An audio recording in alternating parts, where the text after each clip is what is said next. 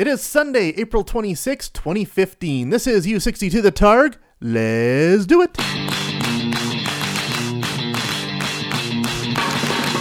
As we say in the radio business, if you put that on the radio, people will listen to it. All right, here it comes.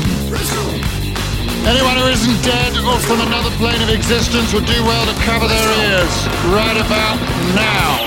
Live on a little microchip deep inside some electronics, broadcasting to the world through the miracle of the internet. Ladies and gentlemen, this is U62, the Targ. Now your host, a man with a lifelong dream of getting paid to do this, Mark Kappas. On this week's show, complaining about technology, Spider Man animated, thoughts on Daredevil, and The Whale returns to West Edmonton Mall. It's episode 8.06 Lower Levels Love Me. So sit back, relax, grab yourself some warm root beer and a towel that's oh so fluffy. U62 the Targ. You're in for something special. Enjoy the show. Good morning, ladies and gentlemen. Mark Kappas here, and welcome to this week's episode of The Targ. I'm feeling kind of down right now, you know. There I was last night, sitting in front of the TV, getting ready to watch a Blu ray. I put the Blu ray in my Blu ray player, and the disc wouldn't play anymore. And because it's Blu ray and Blu ray does a lot of like JavaScript and downloading updates, I can't help but think is, is this a software problem? Did my Blu ray player download a bad update? Then I look it up online and I find there hasn't been an update for my Blu ray player in over three years. And since this Blu ray is younger than three years, I know that probably wasn't it. And so it's just, uh, it bugs me. It bugs me, you know? You want to watch the movie, you pull it off the shelf. The whole reason of buying it is so you can watch it whenever you want. I put it in the player, it runs the loading screen for that Blu ray, then it goes to a black screen, and then that's it. Very frustrating. Granted, I also have it on DVD, so I could watch the DVD. I did acquire a free digital copy, so I could watch it streaming online, but that's not the point. The point is, I want the technology to work when I want it to. Maybe it's about time I buy another Blu ray player. I didn't have these problems when DVD was my primary home media format because I had three DVD players. I'm still trying to figure out how that happened. You know, when DVD was new and exciting back in the early 2000s, I bought my first DVD player, and that was my primary DVD player until I replaced it with the Blu ray about five years ago. Then, when I first moved out of my parents' place, I wanted a VCR for those VHS tapes I still own and watch. So I wanted a VCR, but the only one I could find was one of those DVD VCR combo units, so that was DVD player number two. And then I had a handful of Japanese DVDs that I brought back from Japan with me. I was trying to figure out how to play them. Then many friends told me that if you want to play international DVDs, you got to go to like an outlet store and buy the cheapest of the cheap DVD player, some brand you've never heard of.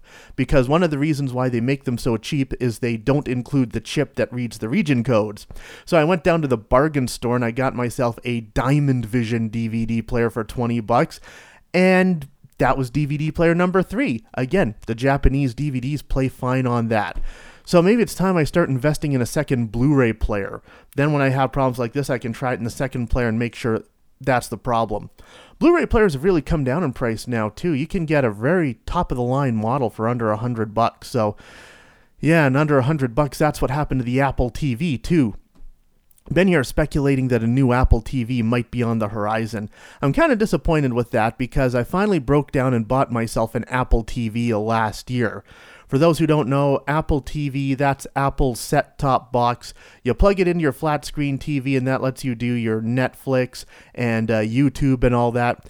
There's lots of set top boxes out there, but I went with the Apple TV because the Apple TV lets you stream stuff off of your home computer. So all of the stuff I acquire through creative means, i.e., downloading, I can stream that to my TV and watch it on my TV. And now, with everyone speculating that we might be getting a new Apple TV released this summer, I can get behind that actually because as much as I love my Apple TV, the streaming video apps aren't the best. It only comes with like two dozen pre-installed. So the rumor is the new Apple TV that comes along, it will actually have Apple's App Store. And all the streaming video apps you can find on your iPhone or iPad, you'll finally be able to download them to your Apple TV and watch stuff on TV. So that might be a necessary upgrade, presuming of course that it's reasonably priced. I mean, the Apple TV before they slashed the price, it was only around a hundred bucks. And that wasn't too bad. So we'll have to wait and see what the summer brings. Until then, if I want to watch the Muppets, I guess I'm reduced to DVD or online streaming. You're listening to Mark Kappas Are you not entertained? No! Do a dance! on U62. The Targ. So let's talk Spider Man for a minute. Looks like we're going to get two competing Spider Man franchises. So, as we all know, a few months ago, Sony announced they were giving the rights to Spider Man back to Marvel. Spider Man can finally show up in the Marvel movies, Spider Man alongside the Avengers. It was a day the geeks had long wanted coming. But, but, when they announced that, Sony said, technically, we still own the rights to Spider Man, so we're still going to soldier on with all the Spider Man spin offs we've been planning.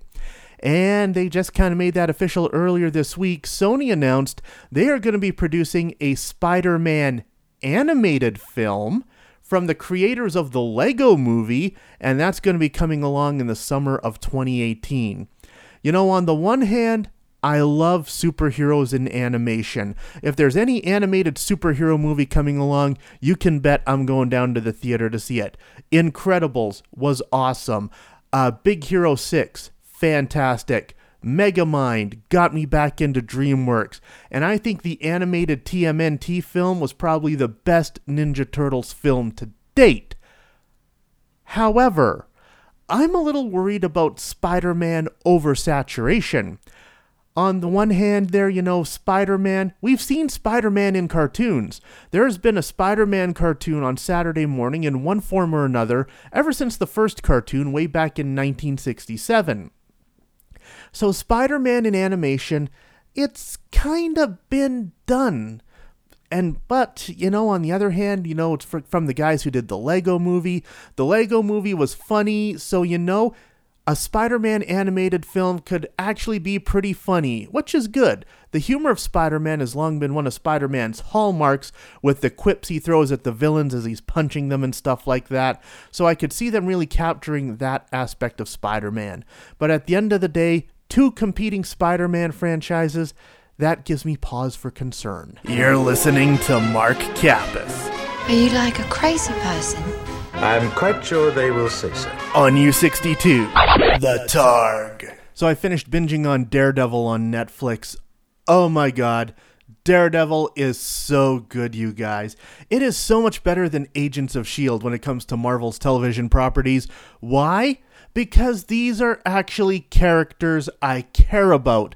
I'm sorry, Agents of S.H.I.E.L.D., I give it every second chance I got, but the characters remain so bland. I can't get wrapped up in their struggles. But on Daredevil, you actually care for Matt Murdock. You actually care for Karen Page's struggles. And Vincent D'Onofrio is the Kingpin. He is so amazing. Well, we knew he was going to be amazing because D'Onofrio is an amazing actor, but he portrays Kingpin. How can I describe his portrayal of Kingpin? When Bruce Timm was creating Superman the Animated Theory series, uh, his portrayal of Lex Luthor, he patterned Lex Luthor on James Bond's archenemy Blofeld. He described him as a cultured thug. Wilson Fisk is like that in Daredevil. He's a cultured thug, but he's trying very, very hard to suppress the thug and be cultured. And as such, He's this simmering pot of rage that could boil over at any moment. It is fantastic. And Charlie Cox's Daredevil, starting out his superhero career, you can tell he's a guy who's just a little bit over his head, but he really wants to do the right thing. It's just so good. The plot's good, the characters are good, the acting is good. Daredevil is just fantastic. I got high hopes for the rest of the Netflix Marvel TV shows that are coming along. Next up is going to be Jessica Jones, which should be out in the fall. Yeah, I was reading about that. You know, a lot of people I know, they're like, who's Jessica Jones? I don't know who Jessica Jones is. Jessica Jones is one of the newer heroes in the Marvel Universe. Uh, she was created about 10, 15 years ago by Brian Michael Bendis when he was the hottest name in comics, and it was kind of his pet project and a critical darling at Marvel in the early 2000s. Jessica Jones was a classmate of Peter Parker's, and at that same science field trip where Peter Parker was bitten by a radioactive spider, Jessica Jones was hit with a burst of radiation, and this gave her super strength uh, invulnerability and flight, if I remember right. But she didn't fly that much because she never figured it out. So she embarked on a brief superhero career as a superhero named Jewel, but she was quickly captured by Daredevil archenemy the Purple Man, who used his mind control abilities to turn Jessica Jones into his henchwench. So then, Purple Man got a little too cocky, sent his henchwench Jessica Jones to try and take down Daredevil, but uh, she accidentally attacked the Avengers instead. The Avengers figured out what was going on, nursed her back to health, broke the mind control, but needless to say, the whole experience gave her some PTSD, so she decided to give up being a superhero and instead became a private detective because she still wanted to help people. And that's the secret origin of Jessica Jones, and that's going to be the next Marvel show coming out this fall, so that's going to be awesome. Then after that, it's going to be Luke Cage, then after that, it's going to be Iron Fist, and then they all team up for the Defenders. It's good times ahead, and if Daredevil is any indication, it's all going to be good, you guys. You're listening to Mark Kappas. That young man fills me with hope and some other emotions that are weird and deeply confusing me. On U62, The Targ. Hey, last week I never got to talk about some of the big news at West Edmonton Mall that I wanted to share. They're bringing back the whale. Yes, you might remember uh, West Edmonton Mall used to have that whale statue slash fountain. Looked like a whale surfacing. You could crawl inside. It was awesome.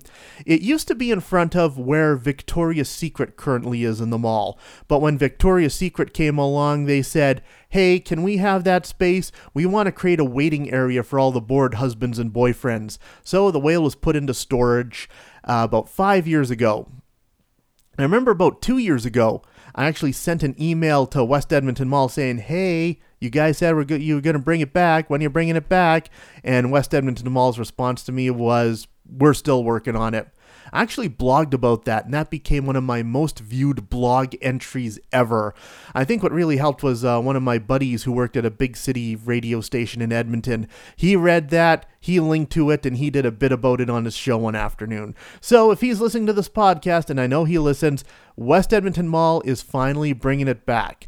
Uh, they're moving it over to phase one. It's going to be in front of Eaton's now. Well, you can tell I'm dating myself. Not Eaton's, Sears is going to be in front of Sears. And uh, yeah, they haven't like figured it out yet. They just kind of hauled the two pieces out of storage and it's just sitting in front of Sears right now. No word yet on whether they're going to actually rebuild the fountain and really recreate it or just uh, put it there so people can crawl inside it again.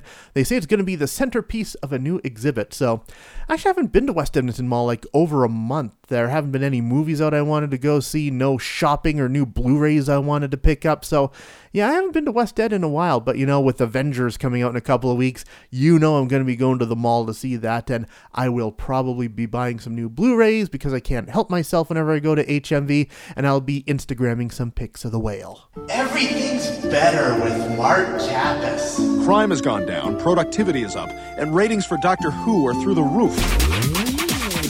Mark Kappas on U62, The Targ. And now it's time for the song of the show. I kind of don't want to do a song of the show this week.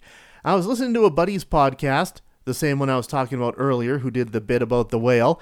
And on his podcast, he was actually talking about my podcast. He's like, Oh, yeah, it's so awesome. He talks about movies. I love when he talks about movies. He's so passionate about movies. But I don't like the music he picks. He loves Weird Al. He plays a lot of Weird Al. He even played Cletus T. Judd. Ugh, yeah, I know. I got some weird music choices. I mean, that's why I chose the name Chaos in a Box for my original college radio show, right? I knew my musical tastes were going to be all over the map and it would be pure chaos. Chaos in a box. Uh, but you know what? As depressed and as down as I was about that, you know, this is my podcast. I can do whatever the hell I want on this show, so I'm gonna keep playing whatever I want. And that's why I'm gonna save the song of the show for like near the end of the podcast, so that way if you don't like the music, you can just hit stop and move on with your life. But you know, this podcast kind of fills the same void that I had when I did the college radio show coming up on 20 years ago. Whenever I bought a new CD, I was like, I can't wait to share this with my listeners.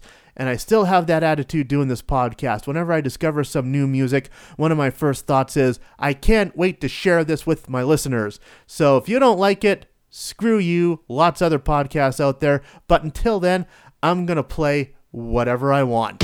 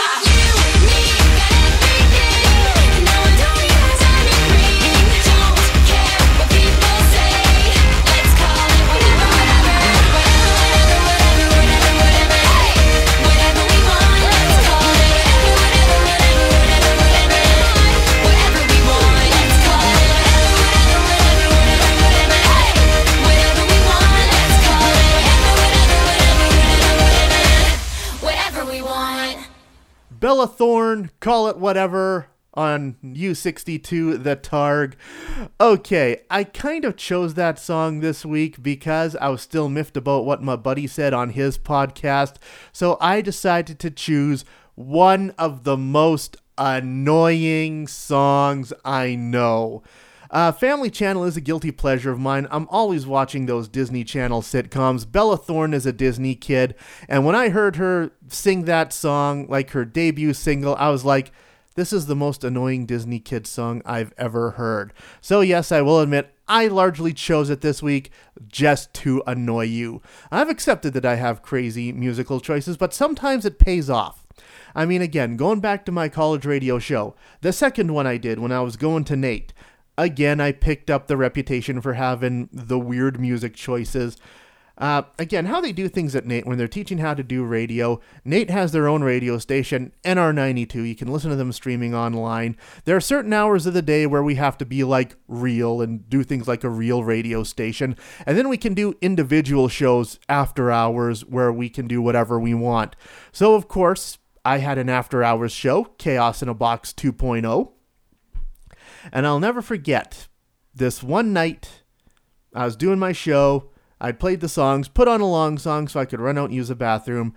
I ran out of the control room and I ran into one of my classmates in the hallway. This classmate of mine, he was always very highly critical of, you know, most of our classmates. And so he was glaring at me. I knew he had a strong opinion of what I was doing on my after hours show. So I was bracing myself for it. And he pointed at me and said, Only you, Kappas only you would play the Robot Hell song from Futurama back to back with Set Me Free by Velvet Revolver. And his eyes narrowed a little bit and he looked at me real close and said, But god damn it, it works. So there you go. Uh, that buddy of mine, uh, the critical one, he also does a podcast now. I highly recommend you check it out. It's called the Off Mic Podcast. He interviews Canadian radio professionals. It's a very interesting peek at uh, radio life, and uh, episode 10 is a particular favorite of mine. That's the one I did. So, but you know what? I'm about all rambled out. So I think that'll do it for this week's show.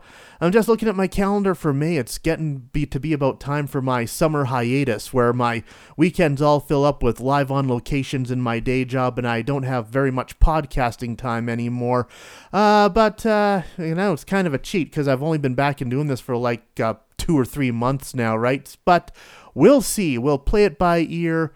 If you find some long gaps coming up in the future between episodes, you know what's going on. It means my day job has gotten very busy. But until then, I have you. You have this podcast. We have each other, and we have a beautiful day. So put this in your iPod or your favorite podcast listening to device and go outside and enjoy the sunshine. I'm Mark Kappas. This has been the Targ. I will see you next week. And this brings us to the end of another exciting episode of The Targ. Don't forget you can download a new episode of The Targ every week at chaosinabox.com. The Targ is written and produced by Mark Kappas under the watchful eye of 42 Star Wars action figures. The Targ is a Chaos in a Box production.